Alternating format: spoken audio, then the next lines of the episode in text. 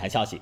九月十六号出版的第十八期《求是》杂志将发表中共中央总书记、国家主席、中央军委主席习近平的重要文章，构建起强大的公共卫生体系，为维护人民健康提供有力保障。文章强调，人民安全是国家安全的基石，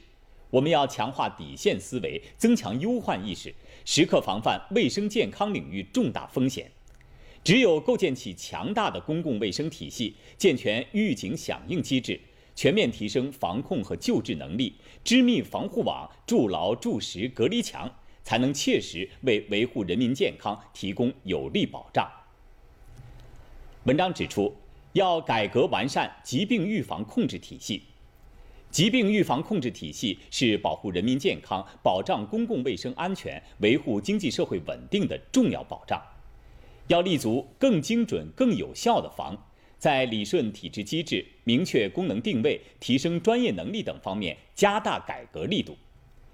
要建立稳定的公共卫生事业投入机制，改善疾病预防控制基础条件，完善公共卫生服务项目，优化完善疾病预防控制机构职能设置，加强国家级疾病预防控制机构能力建设，健全疾控机构和城乡社区联动工作机制。创新医防协同机制，加强疾控人才队伍建设，建设一批高水平公共卫生学院。文章指出，要加强监测预警和应急反应能力，要把增强早期监测预警能力作为健全公共卫生体系当务之急，完善传染病疫情和突发公共卫生事件监测系统，加强实验室检测网络建设。建立公共卫生机构和医疗机构协同监测机制，健全突发公共卫生事件应对预案体系，强化基层卫生人员知识储备和培训演练，深入开展卫生应急知识宣教。各级党委和政府要建立定期研究部署重大疫情防控等卫生健康工作机制。文章指出，要健全重大疫情救治体系。要全面加强公立医院传染病救治能力建设，完善综合医院传染病防治设施建设标准，提升应急医疗救治储备能力。要优化医疗资源合理布局，统筹应急状态下医疗卫生机构动员响应、区域联动、人员调集，建立健全分级、分层、分流的传染病等重大疫情救治机制，完善城乡三级医疗服务网络。加强国家医学中心、区域医疗中心等基地建设，提升重大传染病救治能力。文章指出，要深入开展爱国卫生运动，要总结新冠肺炎疫情防控斗争经验，丰富爱国卫生工作内涵，创新方式方法，推动从环境卫生治理向全面社会健康管理转变，解决好关系人民健康的全局性、长期性问题。要全面改善人居环境，加强公共卫生环境基础设施建设，倡导文明、健康、绿色环保的生活方式，推动将健康融入所有政策，把全生命周期健康管理理念贯穿城市规划、建设、管理全过程各环节。文章指出，要发挥中医药在重大疫病防治中的作用，中西医结合、中西药并用。是这次疫情防控的一大特点，也是中医药传承精华、守正创新的生动实践。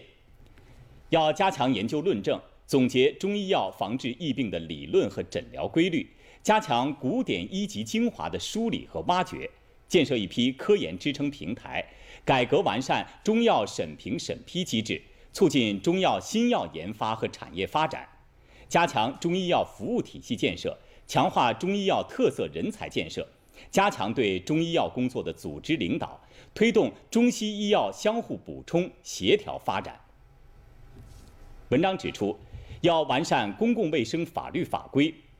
要有针对性地推进《传染病防治法》《突发公共卫生事件应对法》等法律制定和修订工作，健全权责明确、程序规范、执行有力的疫情防控执法机制。普及公共卫生安全和疫情防控法律法规，推动全社会依法行动、依法行事。文章指出，要发挥科技在重大疫情防控中的支撑作用。生命安全和生物安全领域的重大科技成果是国之重器，一定要掌握在自己手中。要加大卫生健康领域科技投入，发挥新型举国体制的优势，集中力量开展核心技术攻关，持续加大重大疫病防治经费投入，加快补齐我国在生命科学、生物技术、医药卫生、医疗设备等领域的短板。文章指出。要加强国际卫生交流合作，继续履行国际义务，发挥全球抗疫物资最大供应国作用，全面深入参与相关国际标准、规范、指南的制定，分享中国方案、中国经验，提升我国在全球卫生治理体系中的影响力和话语权，共同构建人类卫生健康共同体。